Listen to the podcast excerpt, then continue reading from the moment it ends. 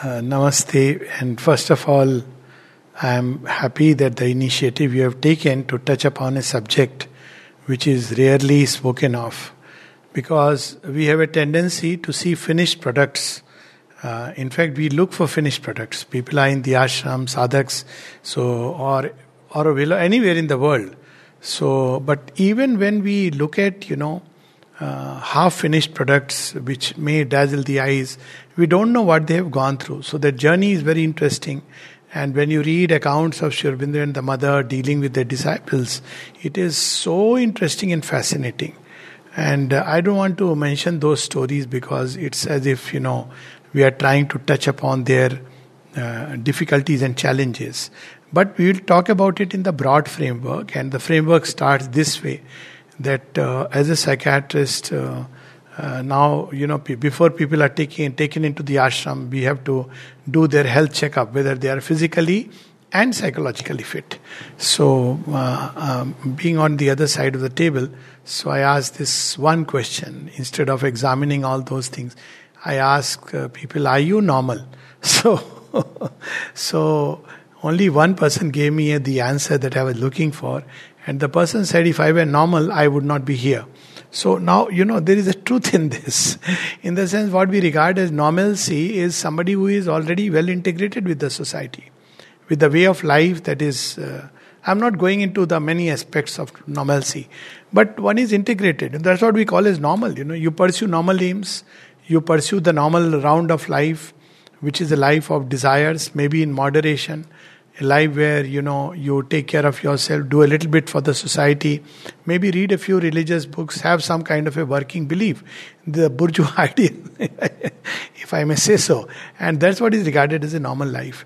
But there are those who are not satisfied with this so called normal life. They may have everything and yet they are not satisfied. So that's where the seeker starts. Why do we seek? Because the framework doesn't um, give us that complete satisfaction. This total satisfaction may be missing either in terms of uh, intellectual framework through which we need to navigate in life, or it may be emotional, or it may be uh, you know the environment and milieu in which we live in. Now, it is here that I would like to point out that people take one of the two routes. One is the unfortunate one where they just become rebels. You see, the 60s, as a result of this intense pressure of the supermind, people started uh, becoming dissatisfied with the framework. So that's when you know these songs came. We want no education. There was especially counterculture movement in the West, the hippie movement. But unfortunately, they just started breaking the norms without building something new. So there is a stage in which human beings pass through when they are not fitting into the norm. And uh, there is a new subjective self which is emerging. Sri Aurobindo spoke about it as the subjective stage, where you want to assert that well, this is me and I want to express myself, whichever way. And this subjective self has neither the knowledge nor the power nor anything. And that's when people may take one route, which is a route of revolt. They start doing things which is just uh, not socially acceptable. Now, they don't want to conform, so they become non conformist, becomes the new norm. Now, that's not a seeking. That's simply you break the norm without arriving at something higher. I mean, normal comes from the norm. You're part of the norm. So they don't, they're not part of the norm. So they are not abnormal.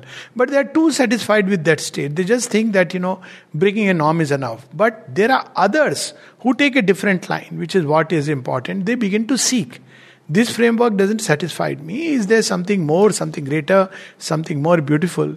So to start with, these people are um, those who are not fully satisfied with the world and its ways.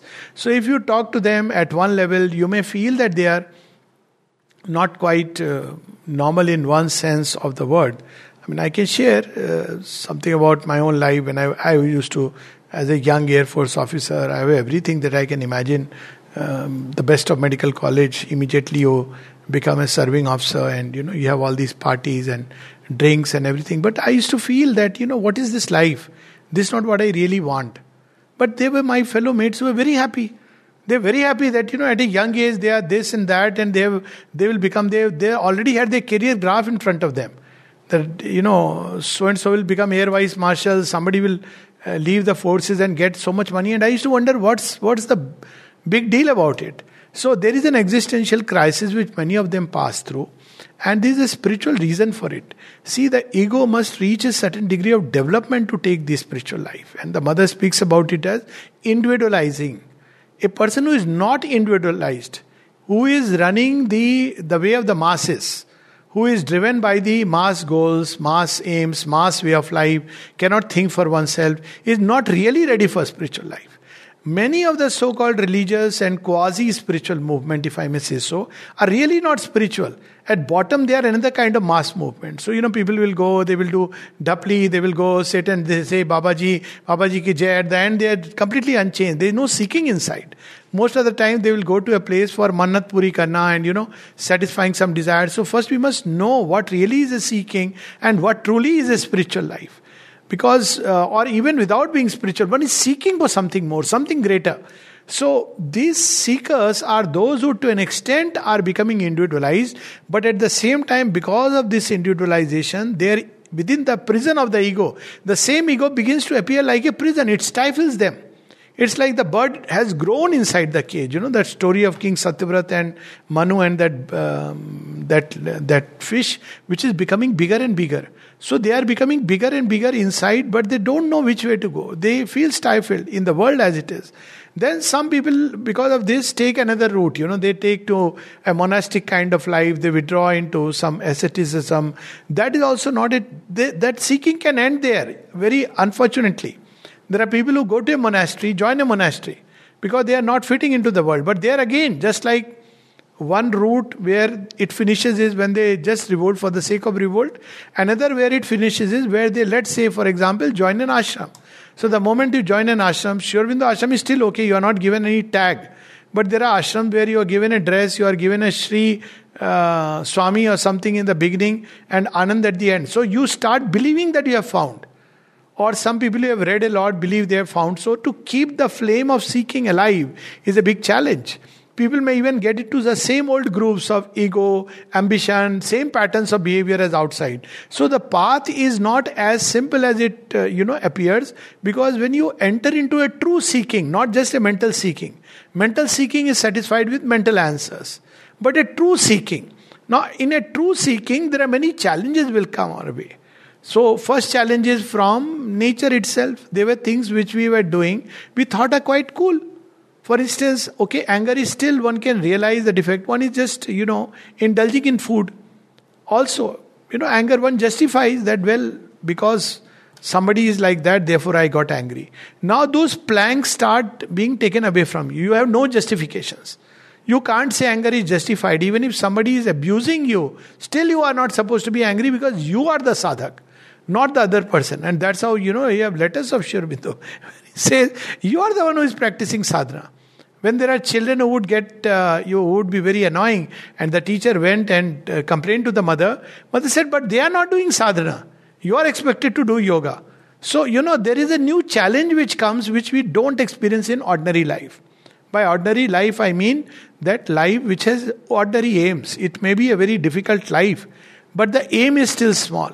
The moment you want to reach out to the skies or climb Mount Everest, then the challenges are very different. In the beginning, you will have everything that anybody else has. But as you begin to climb, the same things which you felt were normal begin to appear abnormal. And they are because they uh, drain us, they pull us back. One realizes that, well, my meditation is not good if I, uh, you know, indulge in these activities. If I have a heavy meal, if I am angry, it spoils, it robs me of whatever I may have gained. So the same normal nature begins to revolt against us, and it, it is one level of difficulty and the challenge that a seeker faces. Uh, you know, this question about do seekers face difficulties?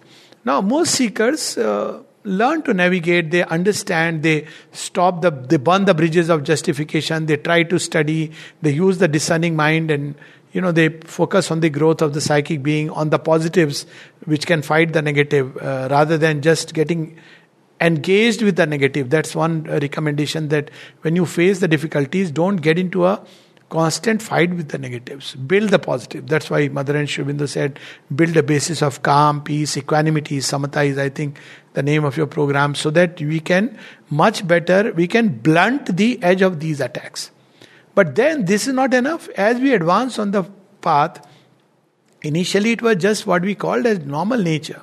Then there are adverse forces, they try to challenge us. Why? Because they want to see whether we are really sincere or not. It's very easy to start a journey. Many start a journey. That's why he said, uh, many are called, few are chosen. So there are many who come, they start the journey very nice. It's like a party. Everybody is very happy that now I am entering a spiritual path. Sometimes it itself can give a big boost to the ego. See, one has to be so careful. There are people who join the ashram and feel it's an elite's club. Mother has spoken about it. Now I'm an elite, I'm a candidate for supermanhood. Not realizing that you have dug a ditch right there. So there are so many ways uh, these adverse forces can come and completely cloud the mind. And that's why a reliance on the Guru, the Master, surrender, and constantly in today's context, reading Mother and Sri Aurobindo. Uh, people don't even read, they don't know. This is the way it comes. They are driven by ambition, they get some, you know, big rewards, and they feel, oh, Mother has chosen me. Not realizing that this itself is the lure of the adverse forces. And so one has to be very careful, vigilant as the samurai. This is the, as I said, one was the bourgeois ideal, this is a samurai. So what is the samurai doing? Samurai is vigilant. In ancient schools, there was a lot of initiation. Uh, you know, you have to be seen whether you are ready for the path or not. So mm, uh, we have that story of a man who joined a school of uh, martial arts, uh, fencing, sword fighting. And uh, he joined thinking that i am going to become a uh, samurai now, but for the master sent him there to cook in the kitchen. So he thought, what is this? He thought maybe in just few days I have to replace somebody. So he learned about the kitchen, but his mind was with the sword fighting. So then slowly, uh, as days rolled by, he started wondering. Now the master will give me the dress, now the master will give me the sword, but nothing. By then, three years passed and he forgot all about why he has come. He was content with the kitchen work. And then one day the master comes and give him a nice whack with a uh, wooden sword. And he gets angry, but seeing it's the master, he becomes quiet. Then after some time again the master comes and he starts getting angry, becomes quiet. After some time he becomes so vigilant that the moment the master would step inside the room, he would wake up and become vigilant that I am not supposed to become angry and I have to just face the sword. That is the day when Master said, Now you take the real sword and come out. So there is a long passage, preparation. So spirituality is not like a McDonald, you know, those fast food spirituality where you are given 14 days course. We should be very, very careful. These things are feel good factors. You know, let off some money from the pocket, it's a different thing. But real spirituality always, always was something which was meant for the courageous, meant for the heroic soul Another story of a man who goes for initiation, the master says, Come, let's play chess. So he's a chess expert. So he says, Okay, fine, that's okay. So he says, But remember one thing whoever loses, his head will roll off. So now he's playing chess with all his uh, concentration. So he learns concentration. Then the master is also playing. Both are good. Then deliberately the master makes some mistakes and he reaches a point where he can now win. Now that's where he ponders that, well, if I win, the master is going to be killed. But is it really good? My life is not really worth it. My master is initiating so many. Now, why should I really win the game? And he deliberately makes a move to lose. And the master notices it. He puts away the chess and says, Now you come in, you are ready for being initiated because you have the compassion. So there are some attitudes and qualities which have to be developed. That's why we see the mothers, you know, those 12 petals. It's not like I learn a technique and I get it. Those who are looking for that kind of thing are, are really, you know, who are not ready to go through the labor. So the mother says in this yoga, there is nothing like a pre initiation test. But once you are in it, there are several ways the test will come. Sometimes you are at once being tested as well as you are an examiner. And she says, but do not think you are examining anybody. It's dangerous. Always be humble. So, humility, vigilance, sincerity, they prevent us. These forces will come and suggest quietly, You are a great fellow, you know. And then, if we receive and accept that suggestion, forget that all greatness belongs to God, we are opening a door to disaster. Even if disaster doesn't come, we have missed the aim. Or they will do other way, ways. You know, will not be able to overcome a difficulty, challenge, and they will tell, tell you, you are unfit, you are in the wrong place, you made a wrong choice, as if, you know, the one who called us made a wrong choice. That's when we have to remember so many letters of Sri Aurobindo and the mother. What we have to say is that, well, I'll keep on putting my little effort or whatever effort I can till my last breath. Who knows when this is going to succeed? You know, that hundredth monkey or that last uh, stroke which opens the door. So, a lot of perseverance, patience is required in the path. So, one should focus on cultivating these qualities, and many experiences will come just to strengthen these parts in our nature. People who are running about that, no, I must need time for meditation, I'm not getting time for meditation, are not realizing that they are actually losing the opportunity that life is giving. The mother speaks of this in one of her early prayers that the hours spent in contemplation um, uh, are important because union is realized, but equally, the hours when we go through life and when we go through life, we have to become humble, the elements have to become more supple, more plastic to the touch. So, for the one who is vigilant, vigilance is not to lose an opportunity to progress. Somebody yelled at me, it's very easy to get angry. But somebody yelled at me, that's the time how I respond. That's my vigilance. So it develops over a period of time. It's not like it's this way or that way. But in yoga, there is a third level of challenge, not only the um, universal forces of nature, not only the adverse forces. Adverse forces will try to, you know, show a small thing very big. Even in outer life, events, circumstances, suddenly you have an headache and they will come. In normal life, many people they'll say, Oh, it's a headache, it'll be okay. But in yoga, suddenly they will suggest it could be a tumor. They will push upon one little spot of fear and aggrandize it. So that's when we have to understand that, well, tumor or no tumor, I am in the hands of the divine physician.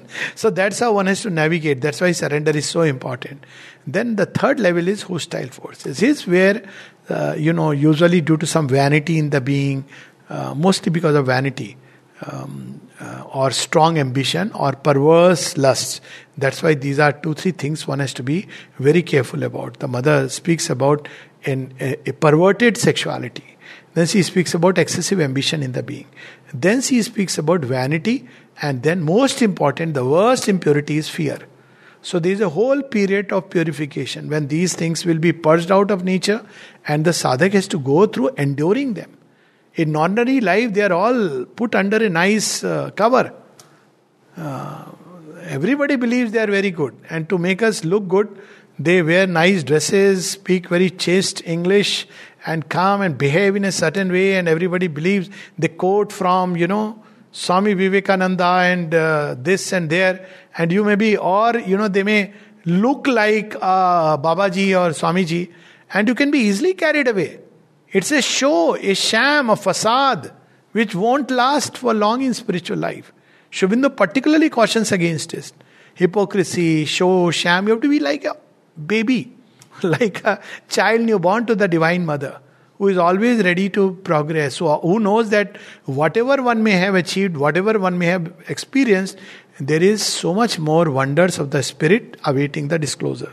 So these are the different challenges one faces, but there is a fourth level of difficulty, to say the least, even when we have successfully negotiated through all these challenges. Then our being begins to become wider and wider. We enter into cosmic consciousness, uh, big word, but well, we do, and one becomes the representative of a cosmic difficulty and a cosmic possibility. So let's say in ordinary life there is, you know, uh, let me put it uh, semi humorously. Uh, some people believe that you know great men don't make mistakes. Well, great men make great blunders because whatever they do will be in proportion to their height. and there are so many examples that somebody made one blunder. I put it like this: as a commoner, you can discuss. Uh, you know, now there is a crisis going on Sri Lanka. You may say one should do this, one should do that, and it's okay. But if you are the head of a state and you make a blunder, you may be killed by it. So, so as we rise, we have to actually keep growing in sincerity and surrender. So one has to remember that the higher we rise, the more humbler we should become. And sign of surrender is that we become humbler. We begin to depend more and more on the divine. And therefore, when we the being grows into wideness, more and more challenges, difficulties of others, those who are near us. That's why it's so important to be clear about the company one keeps. These challenges come, vital interchanges, all kinds of company, all is one, all is good, all kinds of confusions in the mind. so we have to be very careful because now our being is not circumscribed and all that is around us, those things begin to enter our being, like rivers pouring into an ocean. And then we have to handle, in addition to our own difficulty, difficulties of the world as a representative. And then finally, even when we have navigated through all this, the last bastion of difficulty is matter and the subconscious, which is the uh, repository of habits. So we think we have conquered something. Well, wait, they are in the subconscious. The psychic has come out, one is, they are all hidden. But when we advance beyond a point and the higher consciousness opens, they suddenly come up. You see, in all spiritual literature, the last battle is between Indra and Vritra. Vritrasur. He's deadly fellow.